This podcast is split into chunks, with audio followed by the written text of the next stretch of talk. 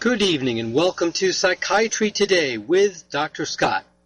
This is Dr. Scott Bay, your psychiatrist, with all the latest mental health related news, and it's including everything about the mind, the brain, human behavior, how to feel well emotionally, how to cope better with stress, how to make media reports make better sense when they're talking about exaggerated claims of the research into potential new treatments for mental illness and finding more insights into the causes of it, as well as reducing the stigma associated with having a psychiatric diagnosis and needing a treatment for it, along with better informing the general public about mental health issues, all that delivered to you without the hype and distortion of other media sources and with the benefit of more than 20 years in the practice of psychiatry. Welcome again. This is the April the 8th, 2015 edition of Psychiatry Today. And of course, last week on the podcast, we talked a lot about the Germanwings Flight 9525 co-pilot who brought 150 people to a fiery death along with himself in a murder suicide.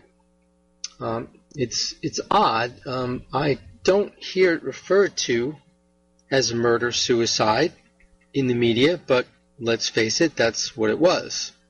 And uh, you know, I don't think it's exaggerating or being sensationalistic to label it what it was. Uh, since I've reported to you about it last time, since last week's podcast was recorded, a little more has come to light. We now know that the co-pilot who committed this act had been diagnosed and treated for depression in the past and uh, one notation from his medical record has leaked out, uh, I dare say inappropriately, even under the circumstances, but that he had quote unquote suicidal tendencies. Now, this begs the question well, if Lufthansa knew this, Lufthansa is the uh, parent airline to Germanwings, if they knew this about this guy, then how could they possibly let him fly? Well, you know, we don't know all the details, and maybe we will, maybe we won't. Uh, for all I know, between the time I record this podcast and when it comes on the air, we'll know more details. But in any case, from what we know, they did check him thoroughly and examine him to make sure that he was fit to fly. Now, he did hide some things, and he apparently had some doctor's notes telling him he wasn't fit to fly, did not share that with his employer. Again, begging the question, well, why wasn't he monitored more closely? Uh, again, if Lufthansa knew this about him, how could they let him get by without less thorough supervision and monitoring? Okay, well, these are important questions to ask, and we need to know the answers if any of us are to feel safe flying, especially uh, in Europe until the uh, universal adoption of uh, the rule that always two people in the cockpit at all times. Um, but in any case, I think as as grievous um, an error that may have been made in judgment here, we have to look at all sides of the issue. If an airline were to say, all right, well, you've been diagnosed with depression and you've even uh, been had suicidal tendencies, so you can't fly, well, what effect is that going to have? I'll tell you, it's going to chill the effect of pilots wanting to be honest about the problems they're having and get help for them. This is the problem with the whole system to begin with. Uh, it's skewed in favor of pilots keeping serious mental health problems to themselves not sharing them with their employer, not reaching out and asking for help or getting help uh, because uh, rightfully so they fear that their career will be grounded um, and they will lose their license to fly. Um, so I think in a case like this, what should have happened, and hopefully some reforms will now be put into place to make it happen this way instead of what did happen, which is that, okay, we've identified uh, that an otherwise skilled pilot, an excellent employee, is suffering from an illness that uh, at times makes him feel uh, a danger to himself or others. Uh, we need to make every effort to restore this person to good mental health, and they'll be grounded in the interim, but as soon as they're restored to good mental health and thoroughly checked out, they'll be able to fly.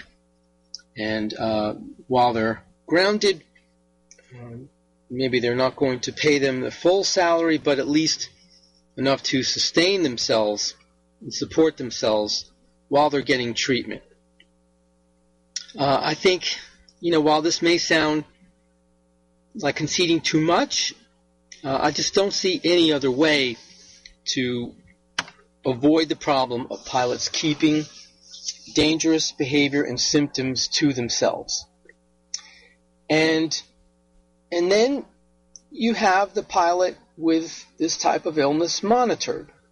Uh, not just leave it up to themselves to go get treatment or not and be honest about whether they're getting treatment and what treatment or not. But you say, okay, well, you know, we, we want to make sure you're well, but we also want to make sure the people whose safety you're in charge of when you're flying are well too. So we have to see documentation and be able to communicate with your doctor that not the details of what's discussed during your sessions, but at least to say, okay, how is this person's condition?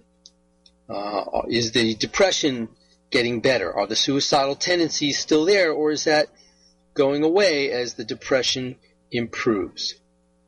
And again, this is part, uh, I think, of what should be a normal program for uh, a pilot being free and comfortable to self report symptoms of mental health problems such as depression uh, to get the help that they need so that they can be restored and be able to fly, not losing their job, uh, making it more likely they'll be honest. Now, this has to be accompanied by uh, someone else being in the cockpit pit at all times. Um, if you you know, just have one person in the cockpit, then this is uh, a, basically an, an open invitation to someone who has this type of idea. And and still, we struggle to fathom, like, well, okay, if this man was indeed bent on taking his life, why do it with a commercial airliner, and why take out all these other people? Uh, in fact, uh, someone I was talking to not long ago made an excellent point. Uh, this this co-pilot on this flight was a glider pilot. If he wanted to, he simply could have taken himself up in a glider and done it that way and not hurt anyone else. Very true, a good point. point, and certainly his behavior belies uh, a tremendous underlying sense of hostility, anger, some sort of vengeful attitude uh, for what we don't know and may never know. Uh, but that's usually what triggers suicidal people to act out violently and take others with them before taking their own life. Um, and you know, along with a sense of anger and getting back at uh, perceived uh, wrongful acts that have been done to them, uh, there's a sense of not feeling important uh, at all, feeling marginalized to a tremendous degree, and uh, desiring infamy uh, in the afterlife. And I think there even was some media reports about how he had said uh, to his girlfriend before he did this that everyone would know his name afterwards. And, uh, you know, this is a common thread when we look at things like the mass shooters, like someone who goes into a workplace or a shopping mall or just some other public place and uh, unloads several magazines, killing some innocent people, and then taking themselves out before law enforcement have a chance to apprehend them. Um, you know, it's it's very similar to those types of cases. The only difference here is that the weapon was a commercial airliner as opposed to uh, an automatic rifle or some other firearm. Well, in any case, um, all all I can hope for is that uh, all airlines, not just Lufthansa and others in Europe, uh, adopt uh, better ways of dealing with pilots' mental health problems. They should feel free to self-report. They should be given adequate but supervised help to monitor their condition closely, uh, restore them to being able to fly, making sure they can still sustain themselves financially while they're getting treatment, uh, and then have a, a, program of supervision and monitoring when they go back into the air. I think while this may sound intrusive and uh, why should people with a mental health problem have to sub- subject themselves to this? Well, you know, I actually don't think it's that intrusive. There are certainly other medical problems uh, that would preclude a pilot from flying and uh, physical condition has to be in top shape as well.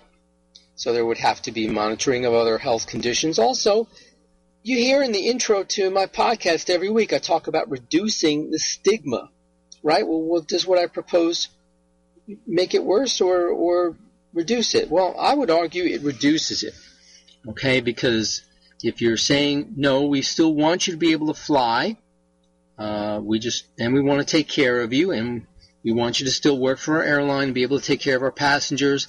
But we have to look out for your health first. It will actually destigmatize pilots from being uh, willing to self-report these symptoms. All right, we're going to take a break here. We'll be back with more mental health related news after that. You're listening to Psychiatry Today with Dr. Scott.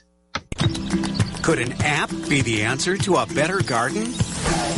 Absolutely. It's the new free app, Homegrown with Bonnie Plants. Note, track, and photograph your garden's progress. Personalize your weather and reminders. Get variety info, grow guides, hands-free dictation, and more. The Homegrown with Bonnie Plants app. The sharpest tool in your garden. Download it free on the App Store. This is Dr. George from Peachtree Ear, Nose, and Throat Center. We've won patient care awards and have the highest patient recommendations because I believe in practicing medicine the old-fashioned way. Practicing good medicine is based in listening to the patient and making a care plan that's individualized. The best medical care is given when there is a strong doctor-patient relationship built on mutual trust and respect. At Peachtree ENT Center, we believe in taking care of the whole patient because healing is more than writing a prescription. Whether you have problems hearing or your child has frequent throat infections, from the time you call our office and speak to a real person, you'll be treated as an individual, not an ailment. During your visit, you'll not be rushed, and all of your questions will be answered. And when possible, I will recommend natural treatments to fix the problem. If surgery is recommended, cost-effective, minimally invasive treatment for snoring, sleep apnea, or sinus problems will be offered because Peachtree ENT Center is where patient care counts. If you'd like to make an appointment, call 404-591-9100 or reach us on the web at www.peachtreeentcenter.com. The disease of addiction is a life-altering challenge, not just for the person suffering its effects, but also for the family and friends who support and love the one caught in its grasp. What should be the course of treatment? Who is the best person to render treatment? And what is the best place to go for the care that is needed? We know that you want answers to these and many more questions. Call 770-696-9862 and speak to a representative of the Atlanta Healing Center. They can tailor a program specifically designed to address the needs of the person suffering with an addiction or give you guidance as to where that help may be found. Information is the key, and the trained staff at AHC is here to assist. If you wish, you can also get more information on the website located at www.atlantahealingcenter.com. You're listening to America's americaswebradio.com, the pioneer and leader in chat radio. Thank you for listening. Welcome back to Psychiatry Today with your host, psychiatrist Dr. Scott Bay. Next up on tonight's show, we have a military mental health update. Uh, as you know, I've been talking to you in the past few years about the problem of very abnormally high rate of suicides in the military. And uh, fortunately, with the notice taken of this issue, the military have studied the issue in greater detail in an attempt to uh, reduce the rate of suicides in the military. And the latest study to come from this effort shows that military suicides aren't linked to deployment. Uh, military suicides may be more likely after members leave the service than during active duty deployment, particularly if their time in uniform is brief. It was certainly intuitive as the wars went on and suicides went up for people to assume that deployment was the reason. And not only that, but multiple, very lengthy deployments and deployments with uh, extended length. But the data show that it is too simplistic. When you look at the total population, deployment does not seem to be associated with suicide. Now, while the United States military has traditionally experienced lower suicide rates than the civilian population, Suicides among active duty service members have surged in the past decade, almost doubling in the Army and the Marine Corps.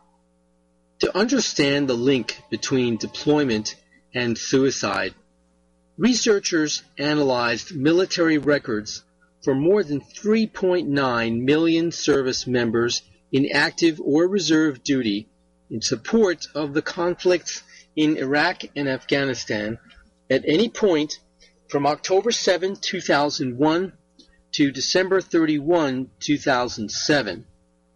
A total of 31,962 deaths occurred, including 5,041 suicides by December 31, 2009. Suicide rates were similar regardless of deployment status. There were 1,162 suicides among those who deployed and 3,879 among those who didn't, representing suicide rates per 100,000 person years of 18.86 and 17.78. Uh, obviously not a, a significant difference, not statistically anyway leaving the military significantly increased suicide risk, however, with a suicide rate of 26.06 after separating from the service compared with 15.12 for those who remained in uniform. Those who left service sooner had a greater risk with a rate of 48.04 among those who spent less than a year in the military. Service members with a dishonorable discharge were about twice as likely to commit suicide as those who had an honorable separation. This is the first time such a huge comprehensive study has found an increased suicide risk among those who have separated from service particularly if they served for less than four years or had an other than honorable discharge. It's possible that pre-deployment examinations might screen out people who have mental health problems making those who deploy several times a healthier, more resilient group. Now, before we review the rest of the article about this research, let's let's just take a look at what they found so far. Uh, people who leave the military have a higher rate of suicide after they leave. So why would that be? Well, uh, that makes sense to me on uh, several levels. The military is a highly structured environment. Um, every minute of every day is accounted for, and providing that tremendous sense of structure uh, certainly helps those who have tenuous mental health keep it together. And when you suddenly take all that away and someone is left to fend for themselves, I can certainly see where that would lead someone to decline. And you also take away, when you leave the military, that very, very strong sense of bond and kinship with everyone else in your unit. So uh, you're taking away just a tremendous uh, social support um, probably the most important one in the person's life. I mean, these are people that you work with every day that uh, your lives uh, potentially could depend on them and vice versa. Uh, so again, you take away that social support and I could certainly see where someone who, again, who has tenuous mental health to begin with would deteriorate. Now, what about the people who have a very brief period of time in the service. They serve less than four years or just a very, very short time, less than a year, or had an other than honorable discharge. Well, to me, that's even easier to figure out. Uh, if someone either had their heart set on a career in the military and it didn't work out for them and they weren't able to fulfill that, course, that's going to be devastating. They may become hopeless and uh, see no future for themselves, or uh, perhaps it wasn't. It was uh, the military being their last resort that they had tried and failed in so many other areas in life, and they hoped that uh, trying to join the military uh, would would help them to at least make something of themselves in life, and then that doesn't work out, and again they're completely devastated and hopeless about their future. You add to that an other than honorable discharge, uh, which is, if you if that's what happens, obviously that's devastating to uh, your future employment. If you know you, you say you were in the military and you got other than an honorable discharge, uh, forget about getting a job. So here again, uh, you have things like withdrawal of support, uh, lack of structure, lack of social supports, uh, a hopeless future, and uh, it's not hard to see how this would increase the rate of suicides. Now, they also looked at other factors. For example, for those contemplating suicide, access to firearms can exacerbate the problem. Uh, when they don't have access to weapons, they are less likely to kill themselves. And we know this is the case in the civilian population as well. When there are lethal means available, uh, it is more likely a suicide will occur. Some service members who leave the military early may have had risk factors for suicide, such as mood disorders like depression or bipolar disorder, or substance abuse problems that contributed to their separation from the military particularly if they had a dishonorable discharge. Some of the dishonorable discharges may be related to having a mental health disorder and being unable to keep that behavior in check and breaking the rules. And some of the early separations from the military may be people in distress who appropriately opted out of service. It isn't realistic to expect former service members to instantly reintegrate into their former civilian lives. but they may be experiencing serious mental health problems if they're not eating or sleeping, or if they're extremely agitated or irritable. The lack of an association between deployment suicide risk isn't surprising. At a very high level, these findings highlight the need for there to be much closer attention paid to what happens when people leave the military. Uh, but also, I think screenings pre-deployment uh, would definitely help cut back on the problem. Well, you know, it's it's very important that the military continue to study this issue and learn as much as they can. This is the only way they're going to reduce the disturbingly high suicide rate among our service members and our veterans of the military. All right, next up on Psychiatry Today. Did you ever go into another room in the house and then you get there and you're like, what did I come in here for? Of course you have. All of us do that, myself included. Uh, and quite frankly, we worry about it too much. Um, if you remember, I think it was two years ago or so that I told you about what I thought was a fascinating study where some psychologists in Canada did some research about this and they determined that the reason we forget what we went, came into the next room for is because our brain automatically and involuntarily shifts its focus whenever we move from one space to another. And that could be through a doorway, it can be through an archway, any kind of separation, any kind of physical transition that represents we're no longer in the space and the environment that we were in, we're in a slightly different one. Uh, again, the brain just does this. It's automatic, it's involuntary. And this is why we forget what we came into the room for.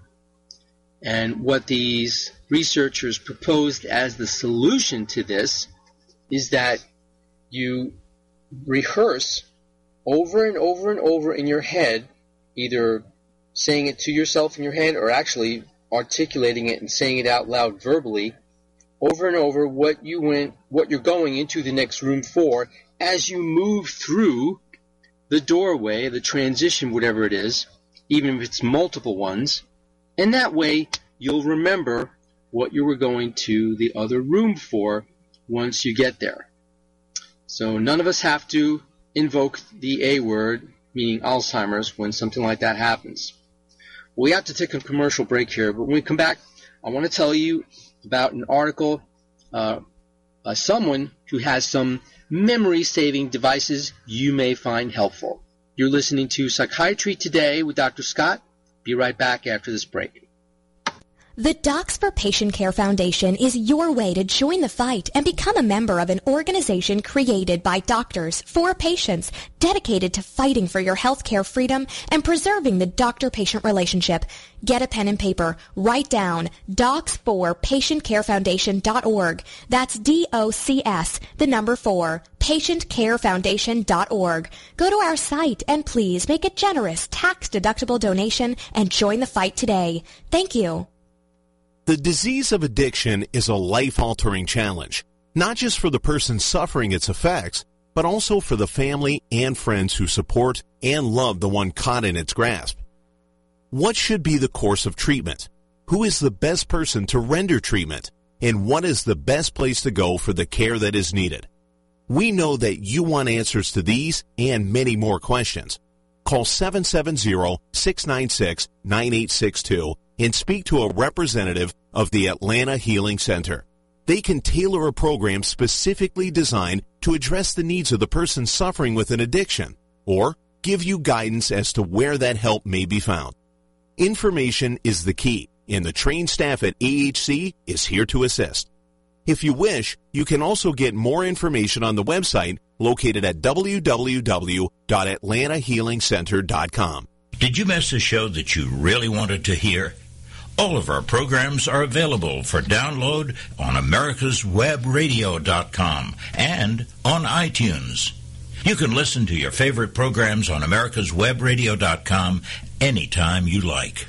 Hello, I'm Dr. Mike Karuchak.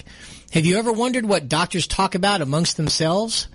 If you do, join us on the Doctor's Lounge and hear the doctors' conversations amongst themselves. Join me and my co-host, Dr. Hal Schertz, every Thursday morning, 8 to 9 a.m. This is America's Webradio.com, the best in chat radio designed just for you. Welcome back to Psychiatry Today with your host, psychiatrist Dr. Scott Bay, and we're talking about someone who says they have the secret to remembering names, lists, and, like I was saying before the break, why you walked into the other room. How many times have you forgotten where you left your cell phone or struggled to remember the name of the person you just met? Short of having a photographic memory or keeping a personal stenographer on hand all times, it can seem impossible to remember everything we need to in life. And it doesn't help that as we get older, our memories seem to fade even more. But one man who claims to have a bad natural memory has found a way to remember things so well that he says he can recite back every word in the day's New York Times crossword puzzle from memory. Well, that's a, a great accomplishment. Not sure how helpful or useful, useful that is, but anyway, I will bring you this article about his methods, and uh, hopefully you can gain some benefit from them. His name is Barry Reitman, R-E-I-T-M-A-N,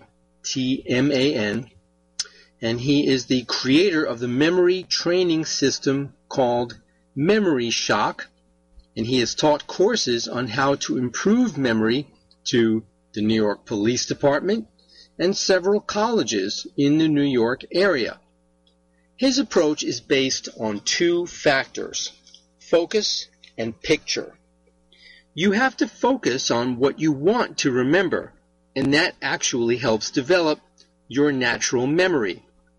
Then, picturing is where it gets wacky, and the wackier you visualize something, the easier it is to remember have trouble remembering names?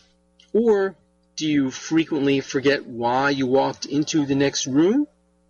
Reitman has some tips and tricks for remembering. Let's take this first example. Uh, I know I just met you, but what's your name again? Let's say you're at a work function and you are introduced to some important people. But five minutes later, you can't remember if that man you met was named Harry or Paul. Remembering names and faces scares everyone. We are visual animals, so we can see the face of someone and recognize them, but we can only hear the name. So if we could see the name, and not just a name tag, but really see it and attach it to the face, we would remember it. Say you meet a woman whose name is Beatrice. Come up with a word association. For example, beehives. Or pick a facial feature. For example, her hair buns. And visualize that image on her face. After meeting three people in a row, stop and review the names before going on to meet new people. Reitman says if you picture something in an outrageous way, like extra tiny or huge or silly, it makes you remember. You will now see that person's name when you see their face. All right, so uh, associating a picture with someone's name and face and uh, purposely making it outrageous may help you remember their name. There you go. All right, now how to remember uh, a list in order. Never forget something from your to-do list again. Whether you're at the grocery store or trying to recall everything you have to do that day, remembering lists of things can prove to be challenging. How many times have you gone to the store for a handful of items and inevitably one or more is forgotten? Well, Reitman has two strategies that can help. now, for trying to recall everything on the list. First, associate silly images of the items you need to remember with a body part that also corresponds to a number. It works like this. Assign every body part a number. So your big toe is number one, your knee is number two, and so on, all the way up the body. Then assign the image of each thing you need to remember to each numbered body part. So if going to the jewelry store is the first thing you have on your list of chores, picture a watch on your big toe. That's the part of the body associated with number one. You then move up the body with your list. The second strategy involves linking items on your list. Envision the first item on your list in a silly way and then add on to that image. So, if after the jewelry store you need to buy bird seed, you're going to visualize a watch being worn by a parakeet. If you need to pick up your computer next, simply link it to the parakeet by picturing something like the bird typing away at a computer. The nice thing about this method is you really only need to remember two items on the list at a time. Now, how to remember where you left your cell phone or keys. Sometimes it seems as if keys have legs, right? Losing your keys, cell phone, or any other item vital to daily life can cause immediate panic and anxiety.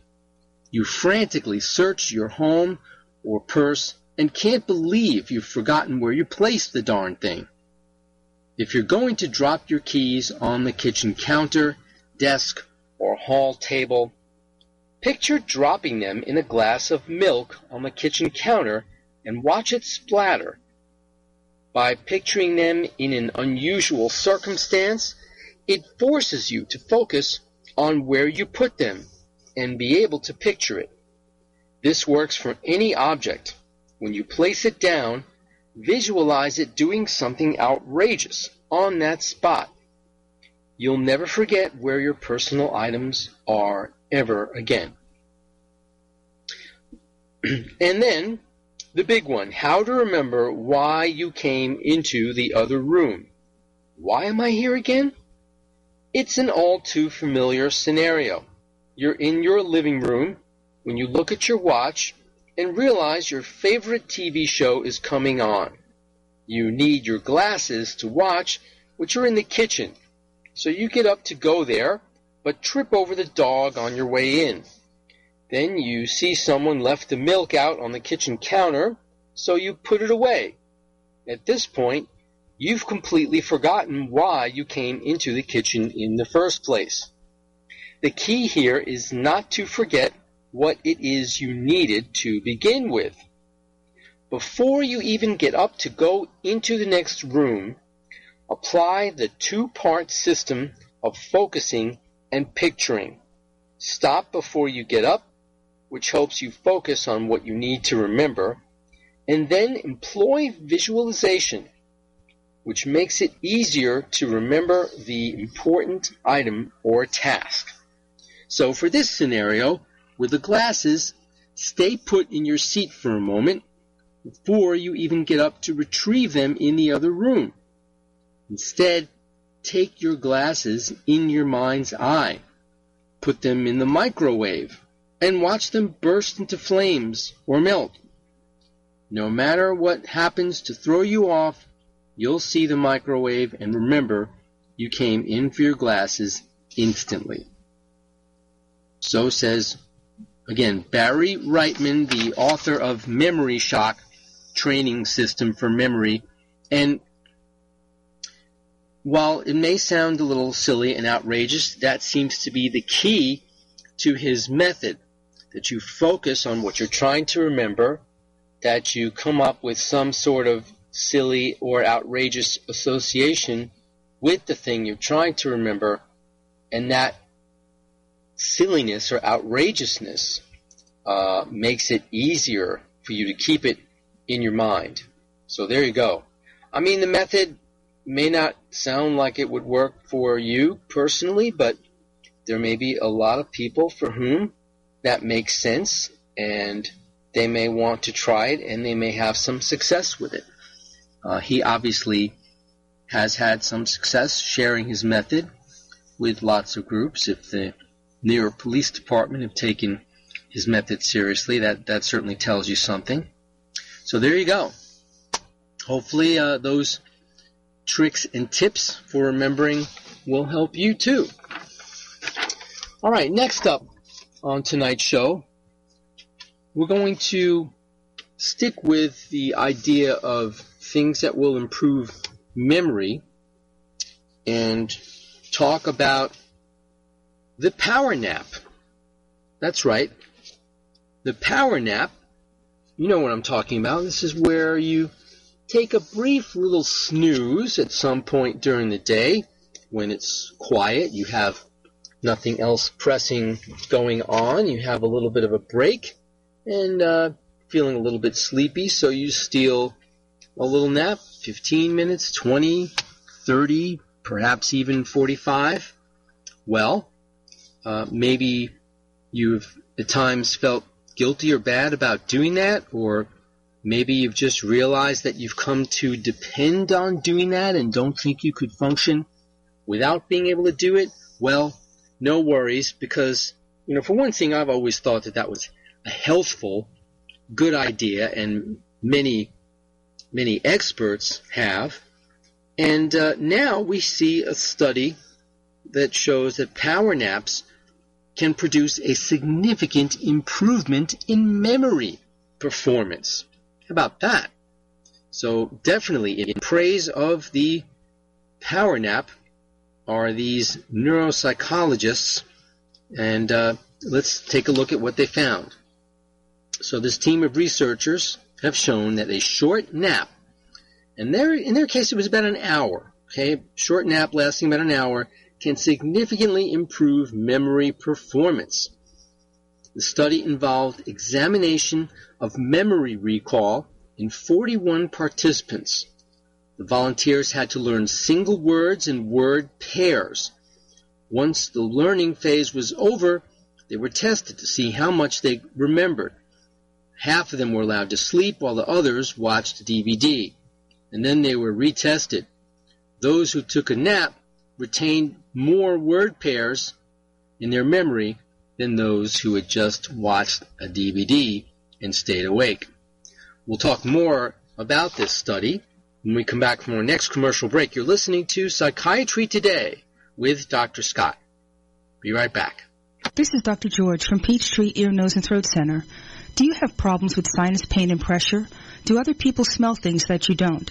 Have you lost the joy in eating because food just doesn't taste like it used to? Is your nose always stuffy no matter what you do?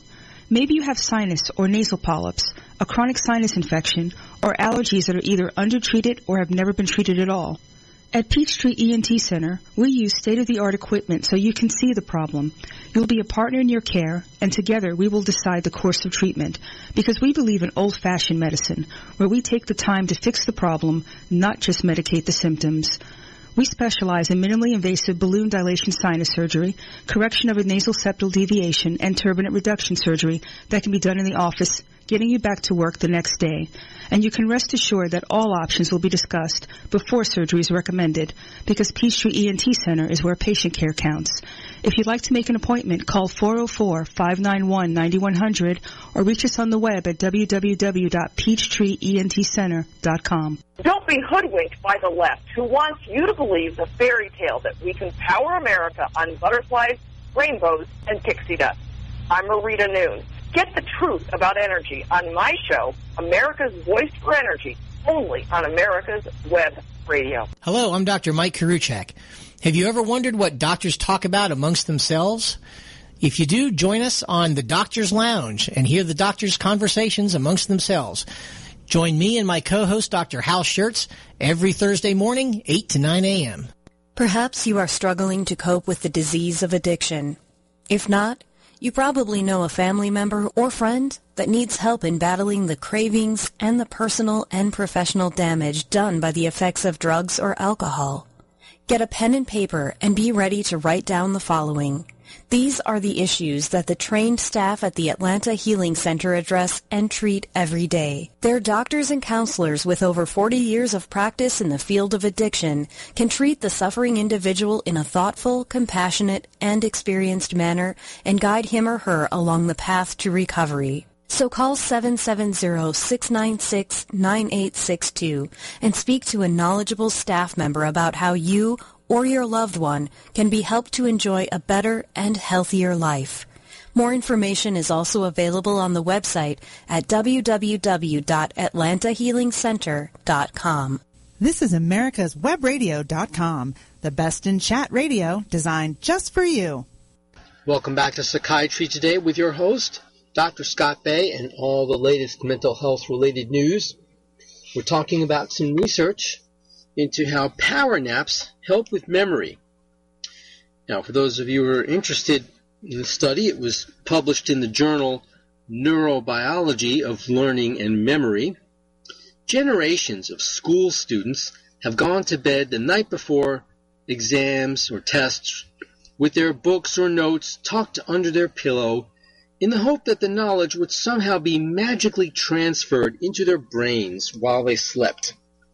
That they were not completely taken in by a superstitious belief has now been demonstrated by a team of neuropsychologists who have shown that even a brief sleep can significantly improve retention of learned material in memory. Now, to me, this expands on other research that's been done years ago, which shows that students who do a brief review of material and get a good night's sleep the night before a test do much better on the test than students who are just as bright but stay up all night studying and don't get a good night's sleep. Now, the research examines how power naps influence memory performance, and the results are clear. Even a short sleep, uh, which they consider 45 to 60 minutes, produces a five-fold improvement in information retrieval from memory. Strictly speaking, memory performance did not improve in the nap group relative to the levels measured immediately after the learning phase, but they did remain constant. The control group, whose members watched DVDs while the other group slept, performed significantly worse than the nap group when it came to remembering the word pairs. The memory performance of the participants who had a power nap was just as good as it was before sleeping, that is, immediately after completing the learning phase. The researchers were particularly focused on the role of one specific region of the brain called the hippocampus it's a region of the brain in which memories are consolidated. Now, consolidation of memory is the process by which previously learned information is transferred into long-term memory storage. They examined a particular type of brain activity known as sleep spindles. This is something that you see on an EEG, an electroencephalogram, when you're monitoring that when someone's asleep. Uh, this plays an important role in memory consolidation during sleep. A sleep spindle is a short burst of rapid oscillations in the EEG. Certain types of memory content, particularly information that was previously tagged, is preferentially consolidated in this type of brain activity. Newly learned information is effectively given a label, making it easier to recall that information at some later time. In short, a person's memory of something is stronger the greater the number of sleep spindles appearing in the EEG. So therefore, that's how getting some sleep helps consolidate memory.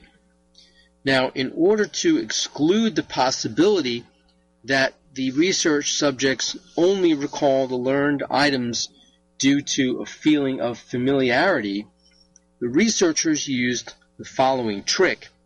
The test subjects were required to learn not only 90 single words, but also 120 word pairs, where the word pairs were essentially meaningless. A word pair, for example, might be milk taxi. Familiarity is of no use here when participants try to remember this word pair because they have never heard this particular word combination before and it is essentially without meaning. They therefore need to access the specific memory of the corresponding episode in the hippocampus. The research teams draw a clear conclusion from its study. A short nap at the office or in school is enough to significantly improve learning success. When it, wherever people are in a learning environment, we should think seriously about the positive effects of sleep.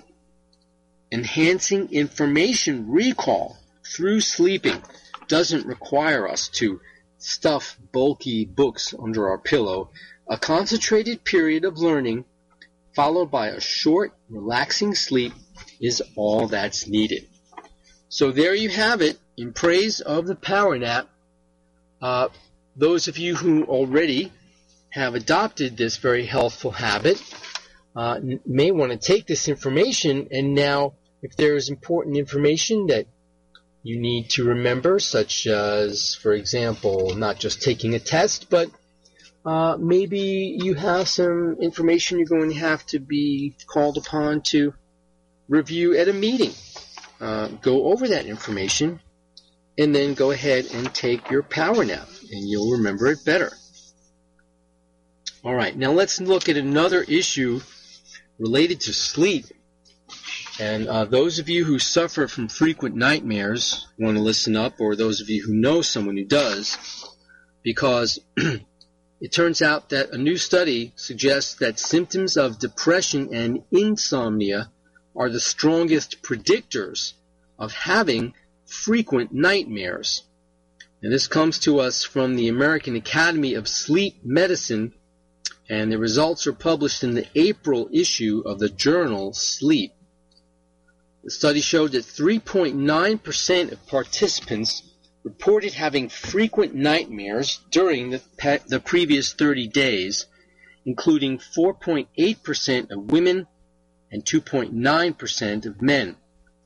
Frequent nightmares were reported by 28.4% of participants with severe depressive symptoms and 17.1% of those with frequent insomnia.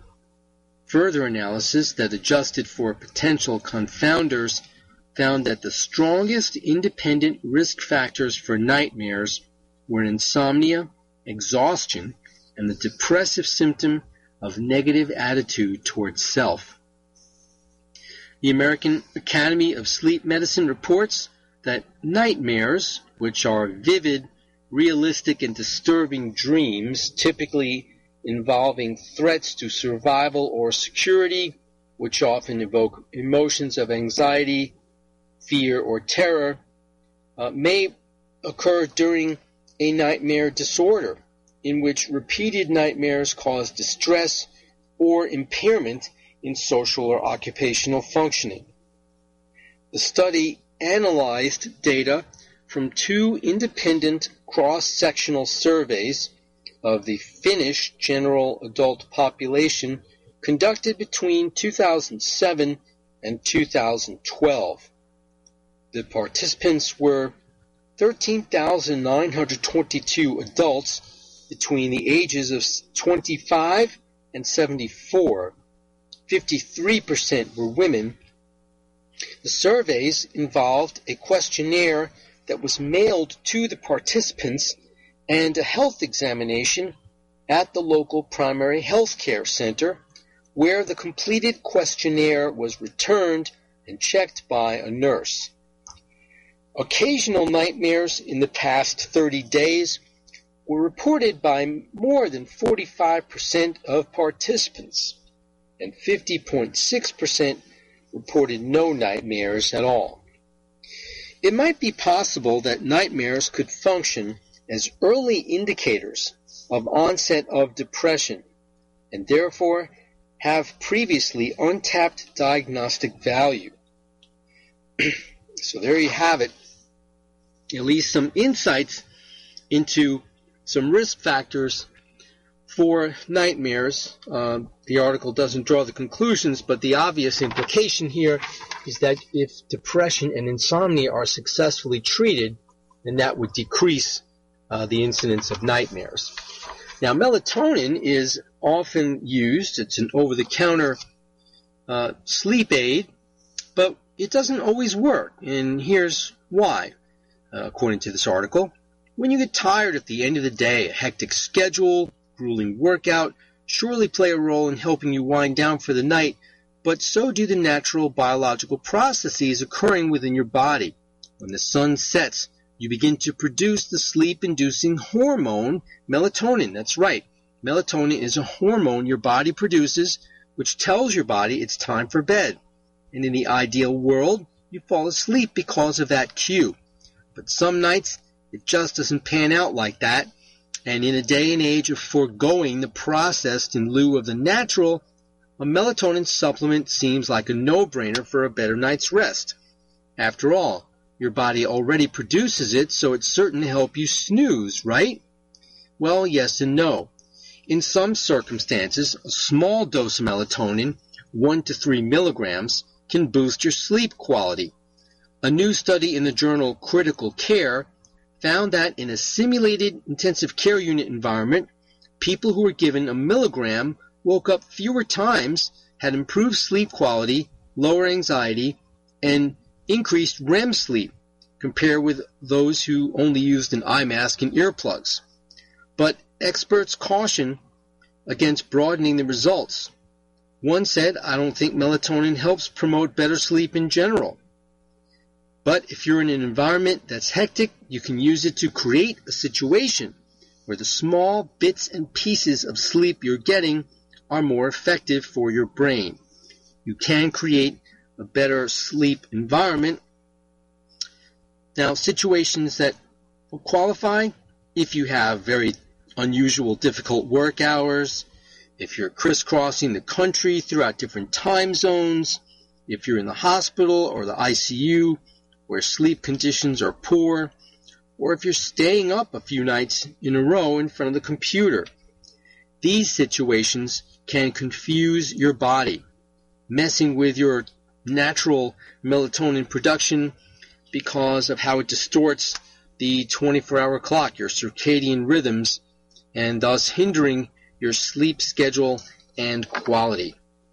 Uh, so, in those particular situations, melatonin may be more helpful, but again, try lower doses. Many things sold over the counter are much higher doses than that. And with that, ladies and gentlemen, I'm going to wrap up tonight's show. I hope that you enjoyed hearing this information that I enjoyed bringing to you and found it helpful and informative. And I hope that until we get together next time, you have a wonderful and stress-free week.